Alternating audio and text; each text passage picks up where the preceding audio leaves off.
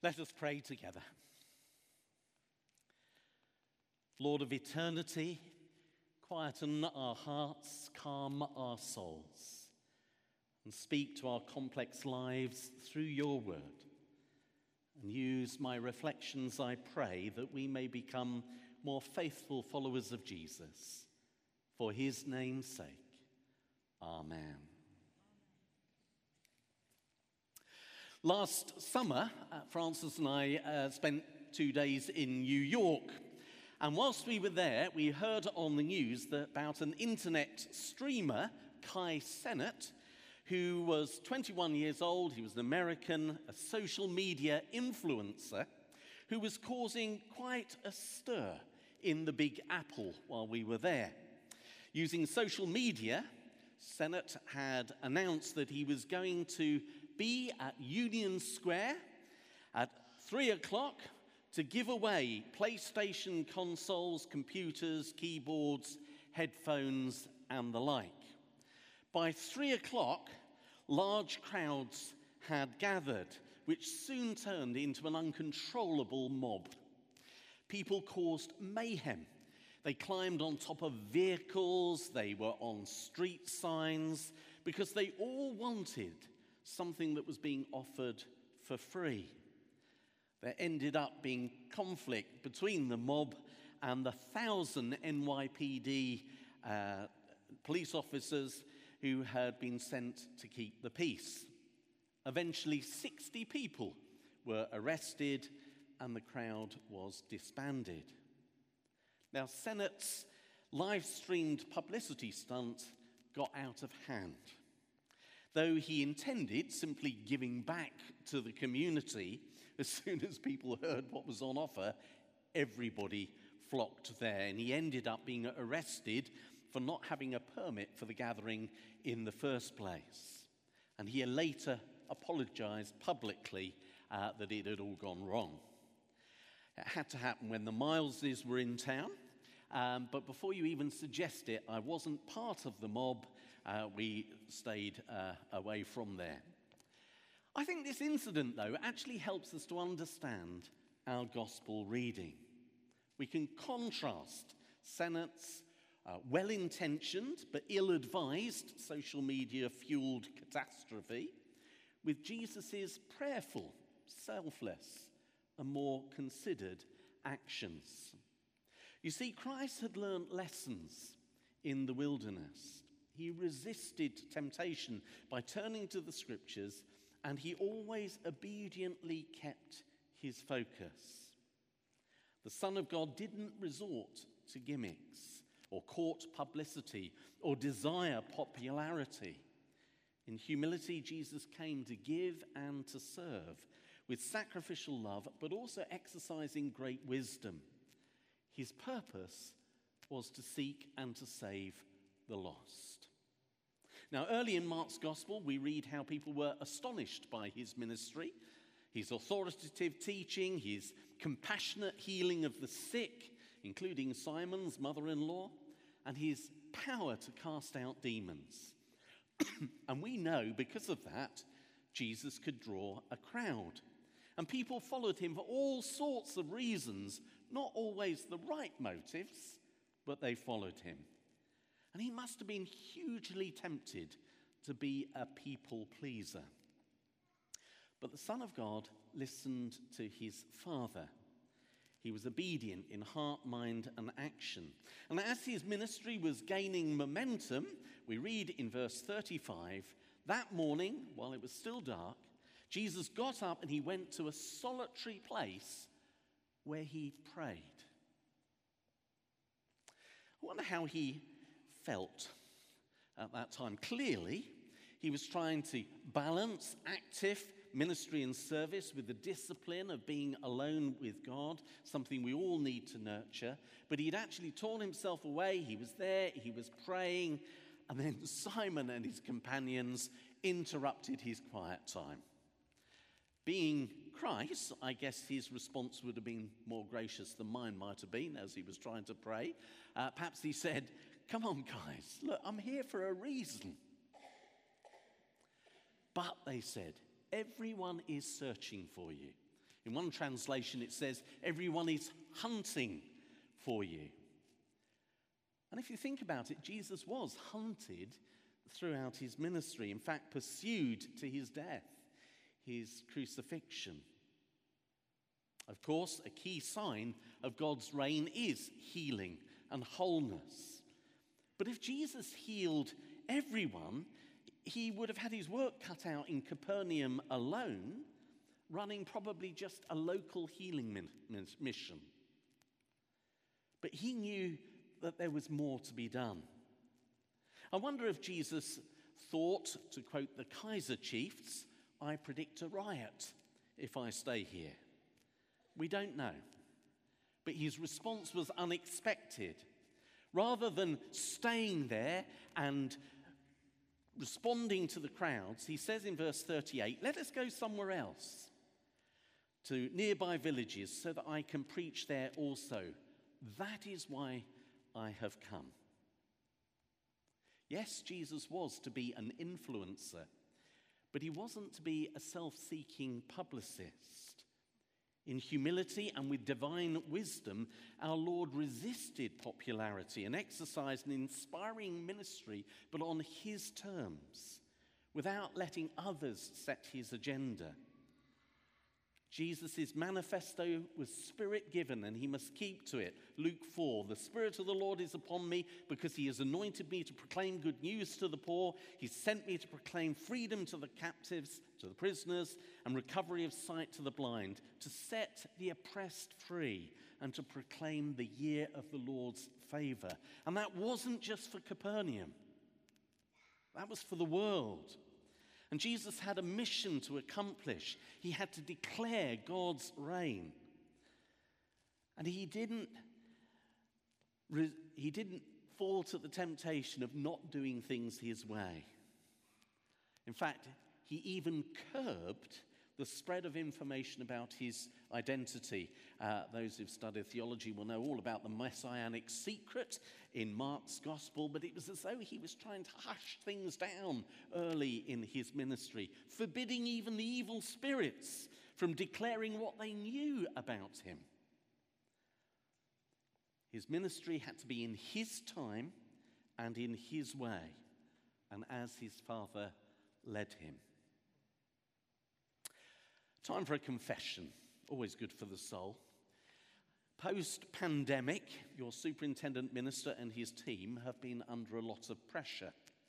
There's been so much to be done and so many calls on our time. And with sincere hearts and motives, many people have had their ideas of what is most important.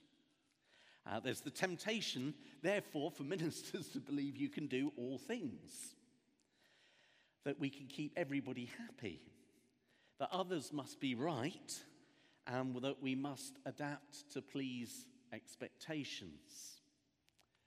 But people-pleasing is not the Jesus way. Ministry, and in fact all Christian discipleship for every single one of us, needs to have its source in prayer in a solitary place, where people seek the Lord and discern what the Lord's calling us to do and to be. I confess, this is the confession part, I lost it a bit yesterday. I was trying to be faithful to what was most important. And I'm also trying to get away for a break this afternoon for a week. But someone has been asking me to do something for them, and it's a really worthy endeavor. And it's a great honor to have been asked, and I'd love to do it, but I just can't. It's their priority. It's currently not my priority. And this is the confession that I sent an email immediately that I regretted sending. And don't tell me you've never done it. I fired off the email. I was tired. I was upset. I sent it off, and I had to apologize afterwards. It wasn't a typically wise and gracious email from Mr. Miles, but I felt pressured to do something that was impossible, actually, for me to deliver, and it wasn't my priority. I regret the use of careless words and phrases, but I stand by my decision. whether it was right or wrong. Sometimes each one of us just has to be obedient to our own integrity, to follow what the Lord is calling us to do and to be at a particular time and a particular place. If we're not true to our calling, we will never be fruitful. In fact, we will burn out. Now, my sin was letting tiredness get the better of me, and if you're listening to this message on the podcast, it's not somebody anybody here knows. I do ask your forgiveness, and I hope one day we'll get to know each other, and I did apologise, and I meant it. But the question is, are we living our lives? Well, whose terms are we living our lives on? Let's put it that way. Of course, even when hounded by well-meaning folk, we must bear the fruit of the Spirit. That's where I went wrong. But if we don't keep our focus, we will lose our way. And that's where we head back to our epistle lesson, because here we have reinforcement of what we've just learned from Jesus.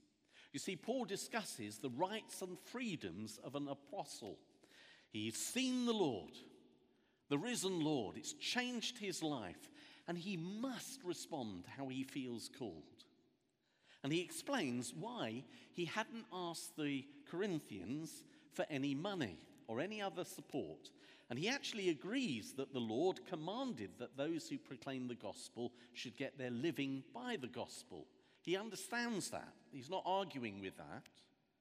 But for Paul, he said, that right is one that I want to personally renounce. It might be true for others, and God bless them, but actually for me, because of the impact that the Lord has had on me, it's my choice not to receive from other people, because I don't want to be a burden to people. And he believed the gospel should be free of charge. And so he wasn't comparing himself to others. He was just speaking, this is where I stand.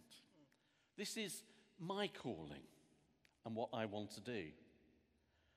And he says, I just feel compelled to preach the gospel. I can do no other. Woe is me, he says, if I preach not the gospel. So his reward wasn't wages for him. It was the privilege of offering the gospel freely. And he says he was devoted to becoming a servant of people, whatever community they were a part of, Jews and Gentiles. And he won't let others dictate his terms. You see, people were saying, well, you know, this is their right, or this is their right, and you should do this, and you should do that. And Paul was saying, I come to be a servant of all. It's not one about one or the other. I will do whatever it takes to preach the gospel, even if it meant that I had to be outside of the law. That was quite a radical thing to say, but it actually was the Jesus way, wasn't it? There were times when Jesus went outside of the law. And the Corinthians were acting on their rights. They were trying to impose those rights on Paul, and Paul had theological and missional reasons for his behavior. It was to further the kingdom of God. That was his one aim. He didn't want to be knocked off of that. And so rather than insisting on his rights, he wouldn't allow any obstacles to prevent people meeting Jesus. In giving in that way, he was also receiving back. Now, that won't be for everyone. But what Paul was doing, he was giving his personal testimony. This, for me, is what the Lord is saying to me. This is my priority, and I can't let anybody else distract me from it. Of course, we need to listen to other people. We might be wrong. But Paul had a good, strong argument, and he was convinced. And so rather than insisting on his rights, he carried on doing what he wanted to do. So what's God saying to us? We have two passages with a very strong message here. Well, I believe Jesus was criticized throughout his ministry. He spent time with the wrong people. People didn't like it. He didn't always keep to the letter of the law. People didn't like it. He challenged those who were in authority, and people didn't like that. He refused to judge those that others wanted judged. And he upset people at times because of what he did say. But Jesus always had grace, authority, and wisdom when he exercised it. He didn't let things get out of control, only in the end when he surrendered himself to the mob. If we are to be true disciples today, I believe these lessons teach us one thing, that we must retreat to our solitary places on a regular basis to actually seek the Lord. What is our agenda? What should we be doing for him? And let us in response be full of compassion and love. Let us admit our mistakes, as I have done this morning, when we get it wrong. There's no shame to say we're wrong and we need to do better. We need to be a slave for all for the gospel, like Paul, but not people pleasers, not dancing to a tune that's not ours.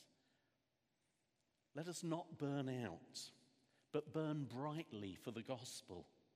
If we care for our souls, we can love our neighbours as ourselves. So the gracious gift of the gospel is for all. In our way, may we, with integrity, be effective ambassadors for Christ wherever God takes us, in our work, our families, in our church, our communities, in our leisure. But let us keep our integrity, and let's be a people who call others to share with us life in all its fullness through personal repentance and faith. May God be gracious to us as we work out how to live that way. Amen. I'm going to sing a hymn that you won't recognize.